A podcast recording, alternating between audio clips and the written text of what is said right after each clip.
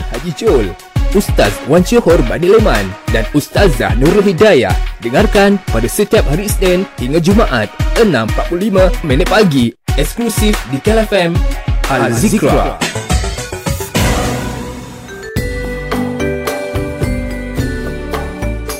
Ya, Kuala Lumpur tepat pukul 6.45 minit pagi waktunya seperti biasa dan teruskan lagi pengajar Al-Zikra kita. Pagi ini bersama dengan yang berbahagia Ustazah Nurul Hidayah. Jadi sama-sama kita berikan salam kepada yang berbahagia Ustazah. Assalamualaikum warahmatullahi wabarakatuh. Ustazah.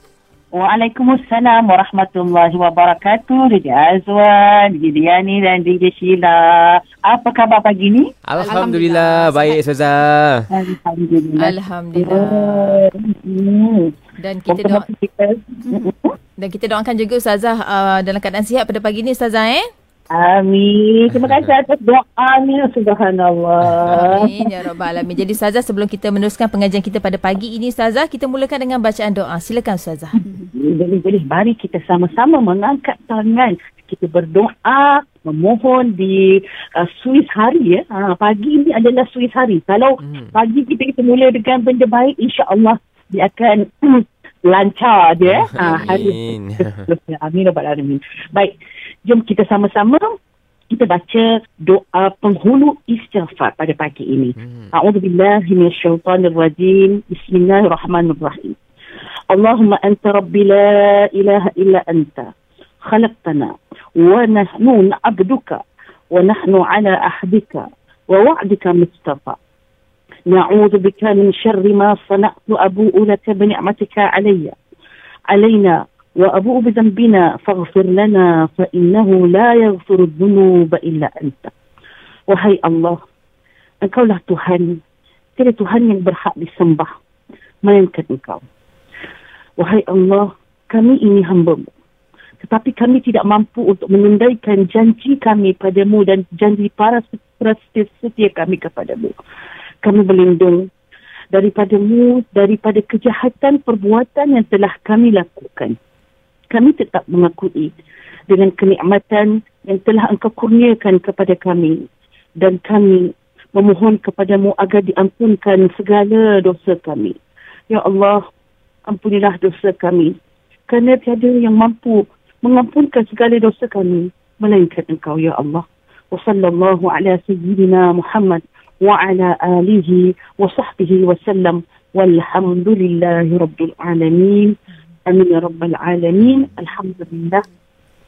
Kita dah minta daripada Allah eh, istighfar dan bukan istighfar saja yang kita baca tadi ialah penghulu kepada segala istighfar Hmm. yang mudah-mudahan kita uh, menjadi orang yang lebih tenang dengan tanpa dosa uh, begitu ya. Sebenarnya dosa kita ni yang buatkan kita kadang-kadang uh, gelisah banyak ya, tak tenang, uh, kita rasa serabut ya. Sebenarnya dosa kita. Jadi sebab itu dalam Islam ini di diminta dan Nabi ajar kita untuk istighfar paling kurang 70 kali ataupun 100 kali setiap hari. Uh, sebab dosa kita ni kadang-kadang ada yang sengaja, ada yang tak sengaja, Hmm. ada yang uh, kadang-kadang direct, ada yang indirect, ada yang besar, ada yang kecil. Jadi Hmm. yang penting kita mohon ampun.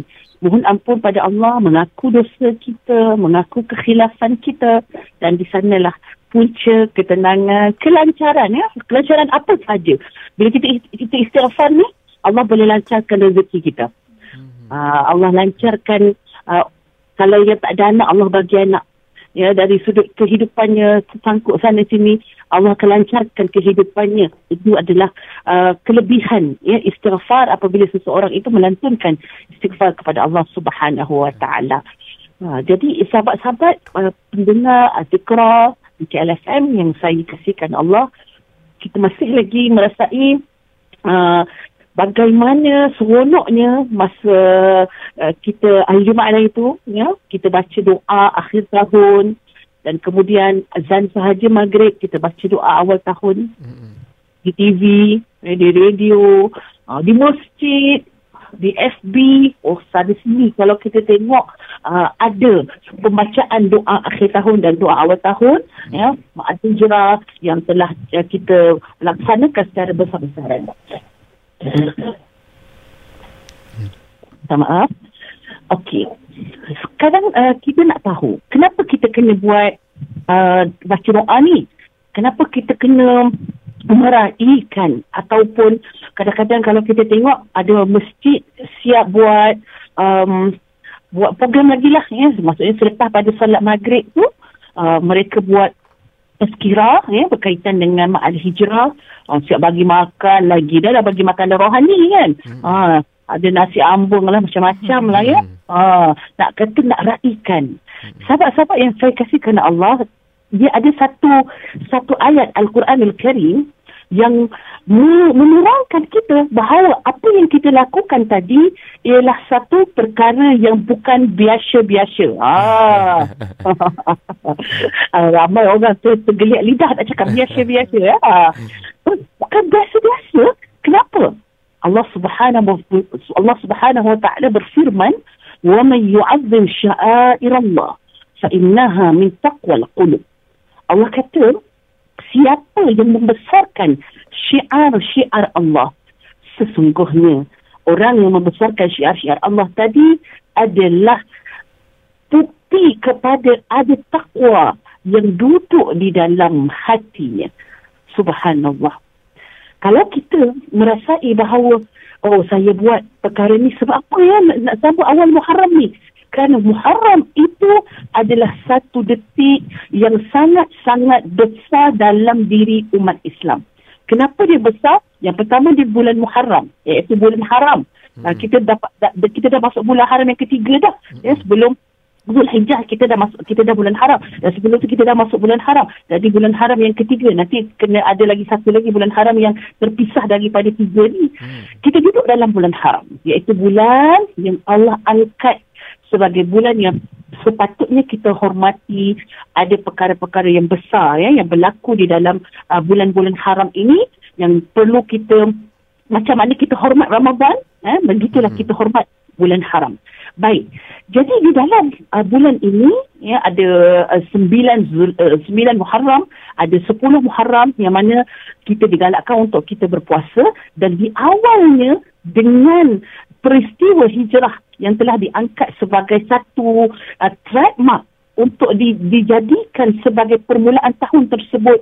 Satu benda yang sangat besar. Sebab kita dalam ibadah kita tak tengok uh, bulan Mac ke kita tak tengok bulan kita nak berpuasa bila ni? Bulan Jun. Uh, tak. Bulan puasa bulan Ramadan. Betul tak? Hmm. bulan hijrah. Kita nak pergi haji tak tengok bulan Disember tapi pergi haji bulan Zul uh, Hijjah uh, maka besar dalam ibadah ini maka kita raikan kedatangan tersebut. Mm-hmm. Apabila kita masuk awal tahun, yang masuk akhir uh, keluar dulu sebelum nak keluar uh, daripada tahun 1443 Hijriah dan nak masuk 144 Hijriah, pastinya ada di sana perkara-perkara yang uh, kita kata khilaf eh? uh, yang buat amalan tapi amalan tu penuh dengan riak dan takabur. Mm-hmm. Lepas tu buat pula dosa, dosa datang, buat uh, dosa dalam keadaan tak sempat, dosa itu diampunkan oleh Allah. Ada satu kaedah di dalam agama kita, bila kita nak menutup sesuatu perkara itu, ya, mestilah kita tutup dengan kebaikan, dengan kemanisan. Kita muhumis. Bagaimana kita kata nak tutup dengan kebaikan kalau para ulama lah. Mereka kalau buat khatimah ataupun pembacaan buku, satu kitab, misalnya kita baca kitab Sahih Bukhari, bila nak tutup Sahih Bukhari tu mereka akan bawa lah perkara-perkara yang menyeronokkan dalam majlis tersebut. Sebab apa majlis penutup. Jadi dibawa kadang-kadang uh, bawa tamar lah, bawa hmm. uh, manisan ya, untuk hmm. uh, untuk biar orang seronok lah bila ujung-ujung tu. Jadi begitulah. Kita nak tutup akhir tahun ini, biarlah tutup dengan perkara yang baik. Apa perkara yang baik tu? minta pada Allah, Ya Allah kalau ada dosa, Ya Allah telah ampunkan. Ya Allah kalau ada amalan yang baik, Ya Allah terimalah. Ha, begitu kita tutup akhir tahun.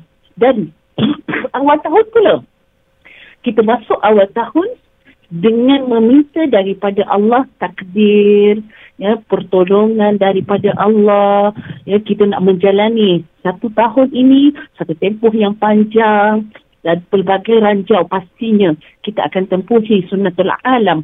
Maka di sana kita mohon daripada Allah kelancaran, ya, kesabaran ha, uh, keteguhan dalam menghadapi ujian dalam setahun. Mudah-mudahan doa yang kita buat tadi dalam bulan Muharram ya bulan haram doa yang kita buat bersama-sama di masjid ya, dengan men- menghadirkan hati dibaca pula dengan Imam Hafiz subhanallah diaminkan pula oleh 40 orang ha, yang mana dalam 40 orang ni biasanya salah satu seorang daripada 40 tu dia adalah wali Allah yang kita pun kadang-kadang tak kenal dan tak tahu. Jadi mudah-mudahan ada keberkatannya pada amalan-amalan yang kita telah lakukan iaitu doa akhir tahun dan doa awal tahun. Mudah-mudahan dia menjadi satu permulaan yang baik, yang pelincir yang baik untuk tahun 1444 Hijriah. Saya mengucapkan ribuan terima kasih kepada semua pendengar dan tahniah siapa yang dah baca doa awal tahun, akhir tahun. Kalau tak tak baca, tunggu tahun depan lah. Baca. InsyaAllah. InsyaAllah. Terima kasih Ustazah atas perkongsian pada pagi ini. Kita akan berjumpa lagi pada hari esok dengan hmm. sambungannya untuk hari ini Ustazah. Assalamualaikum Ustazah. InsyaAllah. Waalaikumsalam warahmatullahi wabarakatuh. Alhamdulillah ada perkongsian Ustazah mengenai tahun baru Islam 1444 Hijrah dan juga Ustazah sentuh awal di awal uh, pengajian tadi mengenai kelebihan uh, istighfar. Ha, kerana kita, jika kita selalu gelisah tu mungkin akibat uh, dosa-dosa kita. Betul. Ha. InsyaAllah semoga apa ada keberkatan lah ya. Mm-hmm.